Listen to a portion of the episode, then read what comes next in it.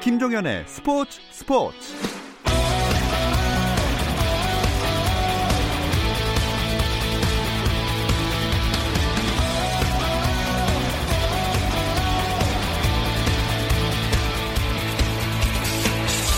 스포츠가 있는 저녁 어떠신가요? 아나운서 김종현입니다. 오늘 하루 스포츠계를 돌아보는 스포츠 타임라인으로 김종현의 스포츠 스포츠 출발합니다.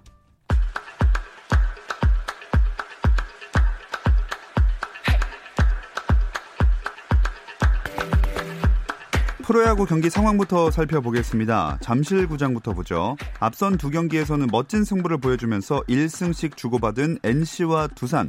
어떤 팀이 위닝 시리즈를 가져갈까요? 이재학과 유희관의 선발 맞대결로 시작된 오늘 경기 NC가 1회 초부터 선취점을 뽑았지만 4회와 5회 두산이 점수를 더 벌리면서 4대 1로 두산이 리드를 잡았습니다. 10연패를 끊어낸 SK 연승으로 갈 수 있을지 고척구장에서 맞붙은 SK와 키움의 경기 6회 초 진행 중이고요. 키움이 6대 5로 한 점 앞서 있습니다. 대구에서는 LG 대 삼성의 경기가 펼쳐지고 있는데요. 1회 최은성의 투런포로 LG가 2대 0으로 앞선 채 7회 초 진행 중입니다. 수원구장도 보겠습니다. 한화 대 KT의 경기 3연전을 모두 내줄 수는 없다는 한화 다시 한번 3연전을 가져오고 싶은 KT 소영준이 선발로 나올 때마다 승리 투수가 됐던 기분 좋은 기록을 오늘도 이어갈 수 있을지 궁금합니다. 재밌는 게 3회에만 양 팀이 모두 득점을 뽑아냈는데요. 7대3 현재는 6회 초 한화 이글스가 앞서고 있습니다. 광주에서 펼쳐지고 있는 롯데와 기아의 경기는 현재 어, 6대1 상황에서 경기가 기아의 리드로 진행 중입니다. 국내 프로야구 복귀를 추진 중이던 강정호가 이미 탈퇴 해제 신청서를 한국야구위원회 KBO에 제출했습니다. 이에 따라 강정호에 대한 상벌위원회가 곧 열리게 되는데요. KBO 관계자에 따르면 이르면 다음 주 중 상벌위원회를 개최하는 방안을 고려 중이라고 전했습니다. 이에 대해 키움 구단 관계자는 강정호 선수로부터 공식적으로 요청이 온 것은 없다고 밝혔고 KBO 상벌위원회가 열리면 그 결과에 따라 강정호 측에서 이미 탈퇴 해제를 요청하면 내부 논의를 통해 검토할 계획이라고 전했습니다. 코로나19 때문에 2월 이후 중단된 미국 여자 프로골프 투어가 2020 시즌 부문별 시상을 하지 않을 가능성이 커졌습니다.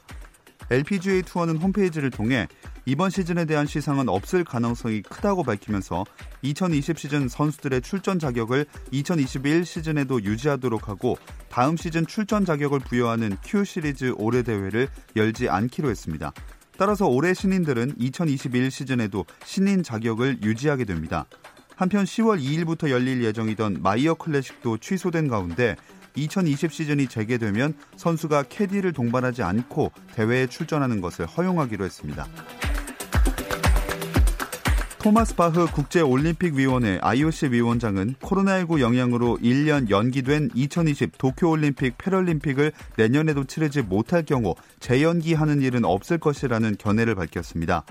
교도통신에 따르면 바흐 위원장은 영국 BBC 방송 인터뷰에서 내년에도 도쿄올림픽을 예정대로 열지 못하게 되면 취소될 것으로 본다고 말했습니다. 또 무관중 올림픽은 바람직한 형태가 아니라면서 그 가능성을 일축했습니다.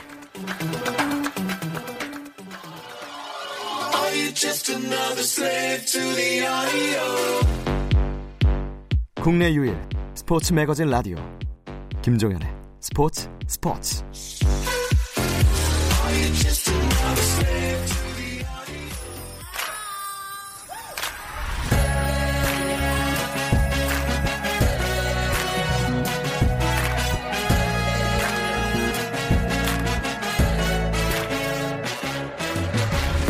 목요일에는 해외 축구 이야기 함께하고 있죠. 라디오의 발롱도르를 꿈꾸는 이건 김정용의 랄롱도르 시작하겠습니다. 이건 축구 전문 기자, 풋볼리스트 김정용 기자 함께합니다. 안녕하세요. 네, 안녕하세요. 안녕하세요. 김정용입니다. 네, 프리미어리그 각 구단들이 훈련을 재개했죠? 네, 어, 이제 19일부터 프리미어리그 구단들이 훈련을 공식적으로 재개를 했습니다. 그러니까 물론 그 이전에 몇몇 구단들은 선수들 개인 훈련을 하는 데 대해서는 이제 그 훈련장 오픈을 했지만 네. 이제 공식적으로 확실히 훈련을 재개하겠다 한 것은 이제 19일부터고요.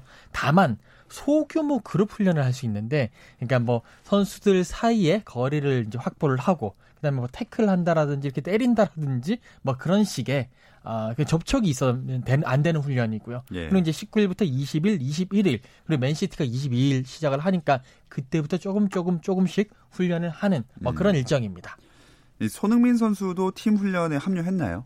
어, 그 토트넘이 이제 손흥민 선수가 지난주 토요일에 아, 비행기를 타고 영국으로 들어갔고요. 그리고 그 다음 날부터 개인 훈련에 합류를 했습니다. 토트넘은 아, 구단 공식 SNS를 통해 가지고 많이 보셨을 거예요. 손흥민 선수가 이렇게 V 하고 있는 이 사진을 띄우면서 누가 돌아왔는지 봐라라고 음. 이야기를 하면서 손흥민 선수의 훈련 합류 소식을 공식적으로 전했습니다. 네, 머리가 아직은 막 덜 자란 모습이더라고요. 그 군, 군인의 느낌이 물씬 났습니다. 근데 프리미어리그가 재개를 앞두고 실시한 이 코로나19 검사에서 양성 판정 6명이 나왔다면서요? 네, 어, 17일에서 18일에 걸쳐서 이제 노리치 시티 한 팀만 앞으로 따로 진행할 거고 19개 구단이 선수 및 코칭 스태프 전원 검사를 받았어요. 748명이 대상이었는데 그 중에서 3개 구단에서 총 6명이 양성이 나왔습니다. 리그 사무국은 확진자와 소속 구단을 공개하지 않으려고 했지만 각 구단이 알아서 좀 공개를 했거든요. 그래서 번리의 이안 완 코치라는 분이 한 명 양성이 나왔고 왓퍼드에선 3명이 나왔는데 선수가 1명, 코치가 2명이 있다고 합니다. 음, 이런 상황인데도 리그 재개 가능하겠습니까? 음, 그러니까 독일 분데스리가가 그때 전수 조사를 했을 때, 아, 그 10명의 선수, 10명의 이제 관계자들이 확진이 됐는데도 불구하고 리그를 재개를 했잖아요. 그런 걸 봤을 때는 일단 6명밖에 안 되니까 리그는 재개하는 것을 어, 그들은 이제 확고하게 얘기를 하고 있는데 음. 뭐 그런 상황이다 보니까 어, 사실 이제 볼멘 소리도 나오고 있어요. 그 이제 토트넘에서 있다가 지금 뉴캐슬로 임대를 간 데니 로즈 같은 경우에는 아 우리 선수들이 무슨 실험실의 쥐도 아니고 음. 이게 너무한 거 아니냐라고 이야기를 했고요. 아까 말씀한 대로 그 와포드에서 세 명이 나왔는데 그 와포드의 주장 선수인 트로이 디니는 아 우리 집에 5개월 된 아기가 있는데 그 아기의 아, 건강과 안전을 위해서라도 나는 훈련을 가지 않겠다라고 어. 이야기를 하는 그런 상황입니다. 네, 이렇게 선수들이 반대를 하는 경우가 있는데도 그 훈련을 재개하고 또 재개를 논의하고 있는 게 분데스리가가 재개돼서 현재 별 무리 없이 진행이 되고 있잖아요. 네, 어, 지난 주말 어, 독일 1부와 2부가 모두 재개했습니다. 그래서 한국 선수들도 이제 일제히 경기를 다시 시작했는데요. 예. 일단 제일 먼저 이야기할 수 있는 건 이재성 선수입니다. 이재성 선수가 독일 리그 재개 후에 전체 첫 골을 넣었어요. 네. 한국 시간으로 토요일 오후 8시 상당히 이른 시간에 어, 이재성 선수 소속팀인 킬 경기가 있었기 때문에 넣을 수 있었는데 그 경기에서 첫 골을 넣었고 그리고 어시스트까지 하면서 1골 1도움을 기록하는 좋은 경기를 했습니다. 다만 그럼에도 불구하고 소속팀인 킬은 레겐스부르크와 2대2 무승부에 그쳤고요. 그 밖에도 이재성의 팀 동료인 서영재도 교체 출전했고 백승호 선수도 선발 출전을 했고요. 그리고 무엇보다 일부 분데스리가의 마인츠에서 뛰는 지동원 선수가 이번 시즌 그 코로나19로 정지되기 전까지는 계속 후보거나 명예도 못 들었는데 네. 이 경기에서 선발로 뛰었어요. 음. 뭐 아쉬운 경기력 끝에 교체되긴 했습니다만 일단 선발로 뛰었다는 것만으로도 좀 앞으로를 좀 긍정적으로 볼 수 있게 하는 신호겠죠. 네. 이 이재성 선수의 재개 후 첫 골은 앞으로 나오기 굉장히 힘든 기록일 것 같아요. 네, 뭐 이런 세계적인 전염병이 네. 있지 않는 한 없는 거니까요. 그러니까요. 네.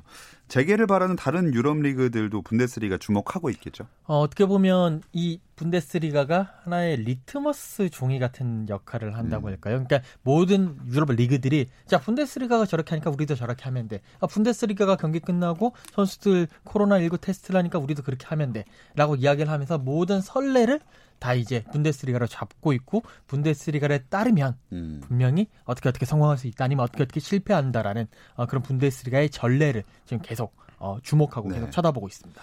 프리미어 리그는 했으니까 다른 유럽 리그들은 구체적인 움직임이 어떻습니까? 네, 일단 어, 프리미어 리그의 바로 이웃이죠. 스코틀랜드의 리그가 지난 19일에 조기 종료를 결정했습니다.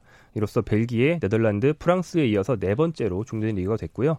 그쪽은 현재 승점 기준으로 그냥 순위를 매기기로 했어요. 그래서 최고 명문인 셀틱이 우승, 레인저스가 2위를 차지했고 참고로 레인저스 감독이 우리가 잘 아는 그 스티븐 제라드인데 네. 1위와 2위의 승점 차가 워낙 커서 리그를 음. 다시 재개해서 진행해도 셀틱을 따라잡기 힘들었습니다. 이 점도 그냥 종료하는 데 영향을 미친 게 아닌가 싶고요.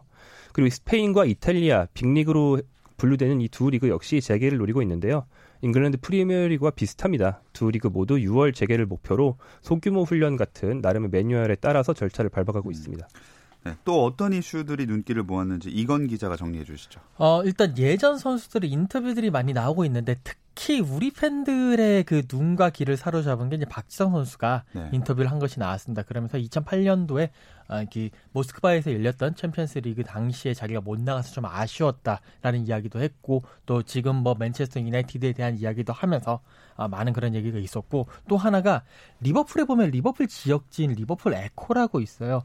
여기에서 최근에 아 우리 그 리버풀이 살려면 짤츠부르크에 있는 황희찬을 영입을 해야 된다. 어. 라고 이야기를 하면서 괜스레 우리나라 팬들의 그 마음에 마음을 콩닥콩닥콩닥 뛰게 만든 뭐 그런 사건이 있었습니다. 황희찬 선수 분명히 잘하는 선수인데 예. 지금 황희찬 그러니까 리버풀 같은 경우에는 짤츠부르크에서 많은 선수를 데리고 왔거든요. 그러니까 마네 선수도 짤츠부르크 선수고 또 지금 미나미너도 짤츠부르크 출신이기 때문에 네. 황희찬 선수까지 데리고 오게 된다면 리버풀이 또 하나의 국민 클럽으로 급부상할 음. 수 있는 가능성도 있을 것 같습니다. 그 외에 뭐 클럽 감독이 독일 이제 리버풀 떠나면 어, 독일 사령탑이 급부상하고 있다라는 거 뭐 이런 소식들도 많은 눈과 귀를 모으는 그런 소식이 되겠습니다.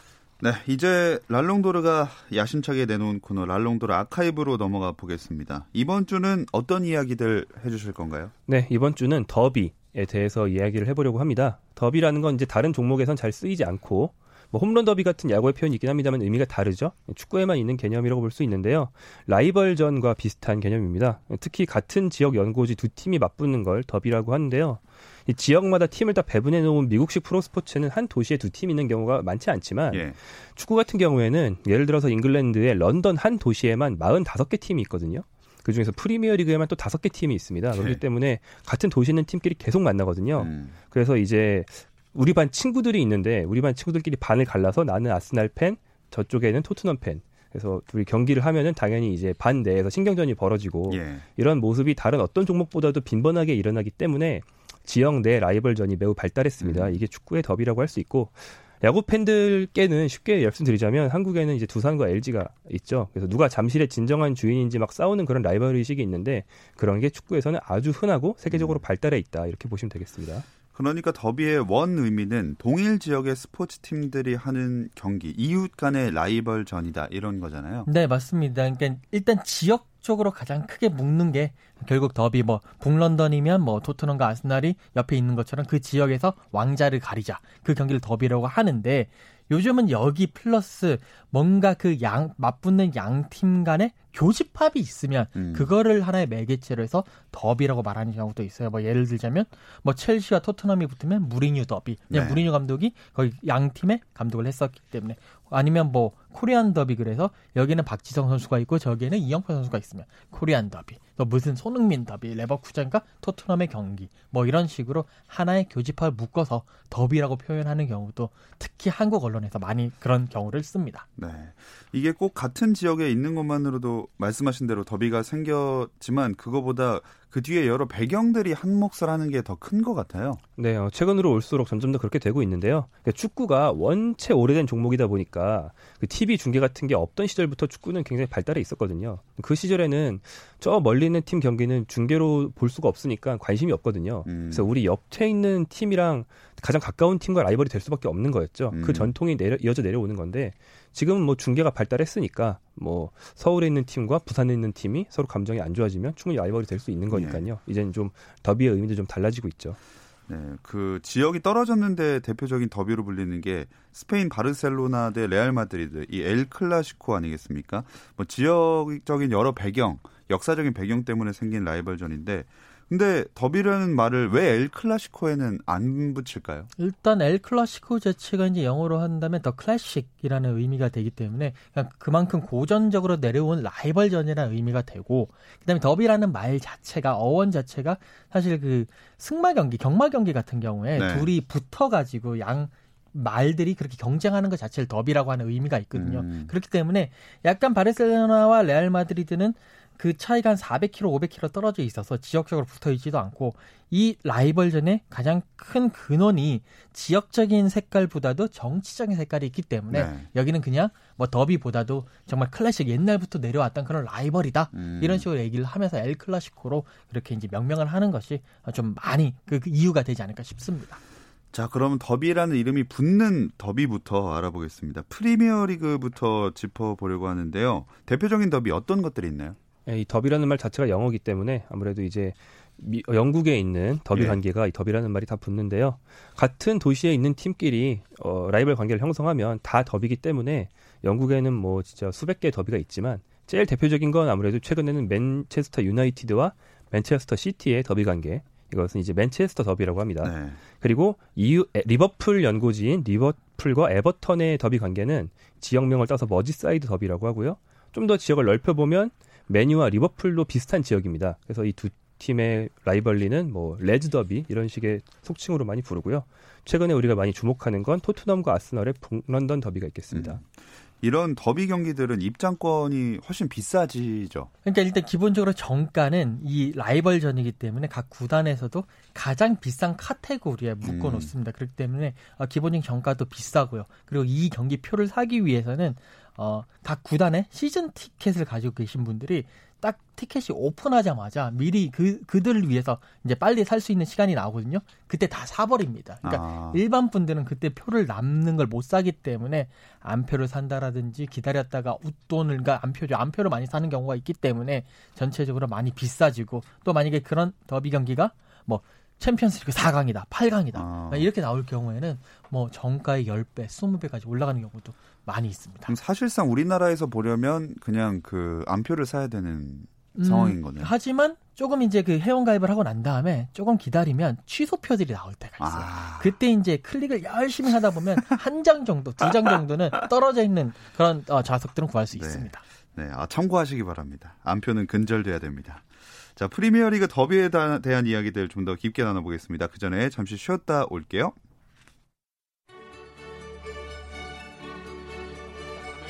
Messi, Messi, Messi, Messi, Messi, Messi, immens Messi, encara Messi, encara Messi, encara Messi, encara Messi, encara Messi, encara Messi, encara Messi, encara Messi, encara Messi, encara Messi, encara Messi, encara Messi, gol, gol, gol, gol, gol, gol, gol, gol, gol, gol, gol, gol, gol, gol, gol, gol, gol, gol. 현장의 소리, 레전드들의 이야기. 스포츠 스포츠에서 모두 다 만나보세요. 김종현의 스포츠 스포츠. 해외 축구 이야기를 나누는 라디오의 발롱도르 이건 김정용의 랄롱도르 함께하고 계시고요. 랄롱도르 아카이브 오늘 프리미어리그 더비에 대한 이야기 나눠보고 있습니다.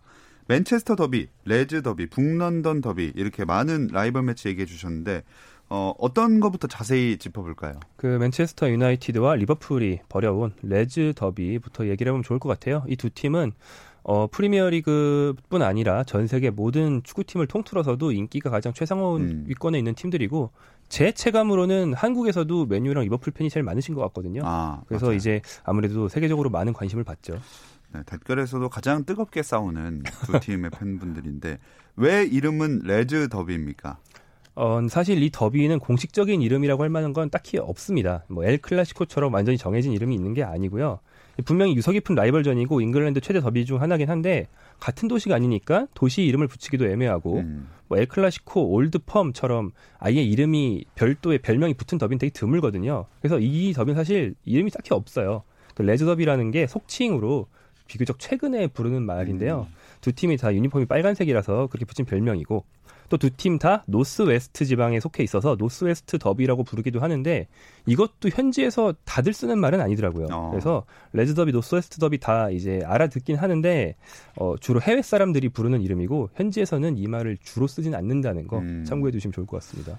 어쨌든 이렇게 완벽하게 같은 지역에 묶이진 않은 두 팀이 전통적인 라이벌 매치가 됐다는 거는 나름대로 이유가 있겠죠. 어 이게 그러니까 예를 들어서 지리적인 그런 게 가장 큰데 이 지리적인 그 여건을 우리나라로 좀 이제 치환해서 얘기를 한다면 위치상으로 맨체스터가 서울이고 그리고 또 리버풀은 인천 정도의 위치입니다. 음. 그러니까 이제 어, 리버풀이 항구 도시고 맨체스터가 공업 도시라서 맨체스터에서 여러 가지 물품 물건을 만들어서 리버풀로 실어가지고 리버풀에서 선적을 해서 그렇게 이제 수출하고 그랬는데 이제 20세기 초반까지 해서 19세기 후반 20세기 이제 넘어가면서 맨체스터에 운하가 개통이 됐습니다. 그래서 그쪽 바다와 맨체스터 중심부를 바로 연결해 버리니까 리버풀이 선적을 하던 그 리버풀에 항구가 쇠퇴를 하게 된 거죠. 음. 그러면서 맨체스터의 어, 그런 대한 리버풀의 아, 그런 감정이 상당히 나빠지기 시작했고 어, 이제 그게 시작이 되고요. 그 다음에는 리버풀이 나름대로 어, 리그에서 많은 우승을 했었는데 이제 90년대 들어서 알렉스 퍼거슨 감독이 들어오면서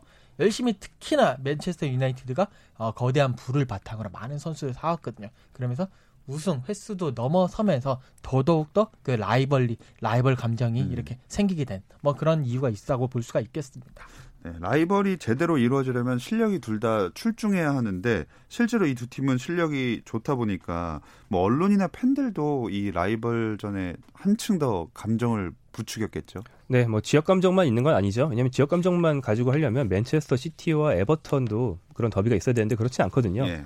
아무래도 좀 서로 내 우승을 니네가 저지하니까 또 비슷한 순위에서 순위 경쟁을 하니까 네. 경쟁을 하게 된 면이 있는데요. 특히 이제 60년대에는 메뉴, 70년대와 80년대엔 리버풀, 90년대와 2000년대엔 또 메뉴 이런 식으로 두 팀이 프리미어 역사를 크게 양분해 왔습니다. 그러니까 저쪽 팀이 잘 나갈 때는 부럽고 또 우리가 잘 나갈 때는 저쪽 팀을 놀리기 딱 좋고 이런 관계였던 거죠. 음. 한국 팬들은 아마 이 더비에서 박지성 선수 모습 찾아보는 재미를 느낄 때가 있었잖아요. 네, 박지성 선수가 이제 맨체스터 유나이티드에서 뛰고 있을 때 특히 리버풀과 맞붙게 되면 언론도 그렇고 팬들도 그렇고 이 경기는 꼭 봐야 되는 경기다라고 이야기를 하면서 상당히 많이 봤고 그렇기 때문에 이제 많은 한국 팬들이 이 리버풀은 우리의 공공의 적이다. 라고 음. 이야기하시는 분들도 계셨고, 그, 또 그 때문에 골수 리버풀 팬들은, 오케이, 우리는 그렇게 욕을 먹더라도 우리는 골수 리버풀로서 리버풀을 응원한다. 라고 하면서 또 한국 내에서의 맨체스터 유나이티드와 어, 리버풀의 어, 그런 라이벌리 관계가 상당히 공고화됐다라고 예. 보실 수가 있고 예전에 박지성 선수가 또 리버풀전에 골 넣은 적도 있고 이러니까 그 당시에 어, 상당히 골을 넣었을 때 많이 또 기뻐하던 그런 음. 모습들도 생각이 나는 것 같습니다. 그 모습을 최근으로 가져오자면 요새는 북런던 더비에 더 많이 관심을 두잖아요. 네, 북런던 더비는 이제 런던 전체가 아니고 북런던이란 정말 좁은 지역을 배경으로 하기 때문에 우리가 말하고 있는 이 더비의 요건을 아주 잘 충족하고 있습니다. 진짜로 그 동네에는 이제 초등학교 교실 가서 손들어 했을 때 아스날 팬반, 토트넘 팬반 이렇게 될 수 있는 거죠. 그 이제 경기하는 날이면 네. 서로 싸우고. 네. 어, 그리고 처음 더비가 성사됐을 당시나 지금이나 두 팀의 홈구장 거리가 겨우 6km 정도에 불과하거든요. 그리고 한국 선수와 인연들이 계속 있죠. 토트넘은 이영표, 아스날의 박주영에 이어서 말씀하신 대로 지금 손흥민 선수가 토트넘 소속이다 보니까 우리가 관심을 제일 많이 두고 있습니다. 음. 이두 팀이 대표적인 라이벌 매치로 자리 잡게 된 배경이 뭐 지리적 이유, 가까운 거 말고도 또 있지 않을까요? 어, 일단은 그 1913년이었는데 사실 아스널이라는 팀 자체가 지금의 위치에 있지 않았어요. 만약에 어, 런던을 서울로 치자면 원래 아스널은 지금 잠실 정도 되는 위치, 음. 거기가 우리치인데 거기에 이제 기병 아그 이제 뭐 조병창 같은 게 있었기 때문에 거기서 이제 출발한 팀이거든요. 그랬다가 1913년도에 어, 그 잠실에서 지금의 노원구 정도 되는 상계동 정도 되는 위치로 옮기면서 원래 자리를 잡고 있던 토트넘과 아. 그때부터 라이벌 관계를 형성을 했습니다. 아 이게 그 서울이랑 런던이랑 딱 놓고 진짜 실제 위치를 대략 잡아서 얘기하신 거죠? 네네 맞습니다. 아, 네 이렇게 비유하실 줄은 몰랐습니다. 어 이렇게 갑자기 근거리에 위치하게 되면서 라이벌 매치가 됐는데요. 어, 이 라이벌 매치 분위기를 최근까지 영국 경기장을 누비던 이건 기자가 한번 생생하게 전달을 해주실까요? 일단 원정팀 서포터가 어느 경기장에서 경기를 하든 원정팀 서포터가 출발을 할 때 이제 구단에서 그 서포터들에게 일단 어디로 모여주십시오 몇 시까지 그렇게 얘기를 합니다. 그러면 그 원정팀 서포터가 모이고요. 그때부터 그 원정팀 서포터 주변을 영국 현지 경찰들이 둘러쌉니다. 음. 그래서 이동할 때마다 다 에스코트를 해주고요. 심지어 지하철 탈 때도 한 칸을 지정을 해가지고 어. 그들만 태우게 하고요. 내려서도 그들을 계속 이렇게 호위를 하면서 이제 뭐 여러 가지 뭐 보호도 해주고요. 그럼 또 그 주위에 있는 홈팀 서포터들이 팬들이 또 여러 가지 얘기도 많이 하고 뭐 중간에 돌도 날아다니고 막 그러면서 어떤 경우에는 이렇게 머리가 깨져가지고 피를 철철 흘리거나 네. 뭐 이런 경우도 있습니다. 그만큼 이 토트넘과 아스널, 아스널과 토트넘의 그 라이벌 매치 자체는 정말 살벌하고 그러면서 상당히 많은 안전에 네. 전 런던이 이렇게 케어한다라는 얘기죠. 아, 이 경우에는 표, 표가 생겨도 함부로 가기가 좀 무서울 것 같습니다. 조심조심 다녀야 됩니다, 네. 정말로. 자, 다음 더비 보겠습니다. 머지사이드 더비. 리버풀 대 에버턴의 대결인데 리버풀은 또 들어왔습니다. 왜 머지사이드인가요? 네, 그 이름 예, 이유가 간단한데 어, 지역 이름이 머지사이드 주라서 그렇습니다. 그러니까 리버풀 옆으로 흐르는 강이 머지 강이거든요. 네. 그러니까 머지사이드라는 게 머지 강변 지역이라는 얘기라서 그 지역의 대표적인 두 팀의 라이벌 전을 이렇게 부르는 거죠. 근데 사실 그 리버풀은 좀 순위가 높은 편이고 에버턴은 대략 중위권에 많이 위치해 놓은 팀인데 이 더비가 왜 손꼽히는 라이벌전이 됐나요? 어, 일단 에버턴이 지금은 순위가 훨씬 낮은데 역사적으로 보면 언더독이라고 하긴 좀 그렇거든요. 왜냐하면 프리미어리그 우승 횟수를 보면 역대 2위가 리버풀이고요. 역대 4위가 에버턴입니다. 아. 네, 그러니까 역사적으로 보면 이 머지사이드 더비만큼 명문팀끼리 붙는 더비는 없어요. 어, 같은 지역의 두 팀을 놓고 봤을 때는 리버풀 지역이 최고인 겁니다. 네. 특히 어, 1900년 80년대 1987, 88 시즌부터 한 시즌마다 리버풀, 에버턴, 리버풀, 에버턴 순서로 완전히 번갈아 우승한 적이 4년 연속으로 있었거든요. 네. 또 이제 사건도 하나 있는데 어 85년도에 에버턴이 리버풀을 제치고 리그 우승을 차지했는데 이때가 그 리버풀의 유명한 그 관중 참사가 일어났던 음. 시기거든요. 그래서 에버턴은 우승을 하고도 챔피언스 리그에 못 나가게 됐어요. 예. 그런 여러 가지로 좀 악연이 많이 얽혀 있죠. 네. 자, 다음으로는 그 연고지 라이벌전 맨체스터 더비 한번 보겠습니다. 뭐 맨체스터 유나이티드와 맨체스터 시티가 맞붙는 맨체스터 더비 어 사실 이 더비 매치 자체는 그렇게까지 치열하진 않았어요. 그러니까 네. 서로 보면 맨체스터 유나이티드는 어 쉽게 말하면 반에서 잘 나가는 정말 모범생이었고 맨체스터 시티는 그 반에서 그냥 있으나 없으나 한 뭐 그런 팀 그런 학생이다라고 보면 되는데 그 뭐 두 학생이 싸워봐야 크게 관심이 없었는데 이제 맨체스터 시티가 엄청난 거부 만수르가 이제 맨체스터 시티를 인수를 하면서 이제 팀을 키우게 됐죠. 근데 그 이후로 맨체스터 시티가 리그 우승도 하고 뭐 챔피언스 리그에서도 많이 이제 나가고 이러다 보니까 맨체스터 유나이티드 입장에서도 이 팀이 상당히 이제 거슬리기 시작하고 음. 그 이후에 아, 맨시티와 맨유, 맨유와 맨시티가 조금 더 그 더비로서의 그런 음. 가치도 더 크게 부여가 됐다고 보시면 되겠습니다. 이 두 팀의 팬들은 성향도 약간 다를까요, 그럼? 네, 어, 메뉴가 어, 역대 어, 잉글랜드 1부 리그 최다 우승팀이거든요. 특히 이제 축구가 전국적으로 최고 인기 종목이 되고 또 전국민이 다 같이 축구를 즐기게 된 그래서 어 전국에 다 같이 이제 다른 팀 경기를 다 생중계로 많이 볼 수 있게 된 게 1990년대 즈음인데 이때부터 메뉴가 최강팀이었기 때문에 메뉴가 전국구 최고 인기 구단이에요. 그래서 메뉴는 전국 모든 구단들의 공공의 적입니다. 반면 맨시티는 좀 더 지역 색채가 강하거든요. 음. 그래서 맨체스터 주민 중에서 어 요즘 유행어로 말하면 홍대병 이게 요즘 기사에도 쓰던데 이 표현을 네. 그러니까 남들이 모르게 뭘 알았으면 좋겠는 나만 알고 싶은 음. 그런 좋아하는 거를 그렇게 말하잖아요. 그러니까 맨체스터 주민 중에서 홍대병이 좀 있는 분들은 예. 맨시티를 좋아하고 아. 음원 차트 듣는 분들은 메뉴 좋아하고 이렇게 보시면 되겠습니다. 아, 간단하게 정리를 해주셨네요. 자 오늘 날롱도르는 여기서 마무리하겠습니다. 이건 축구 전문 기자 풋볼리스트 김정용 기자와 함께했습니다. 고맙습니다. 감사합니다. 고맙습니다. 아, 내일도 별일 없으면 다시 들어주세요. 김종현의 스포츠 스포츠.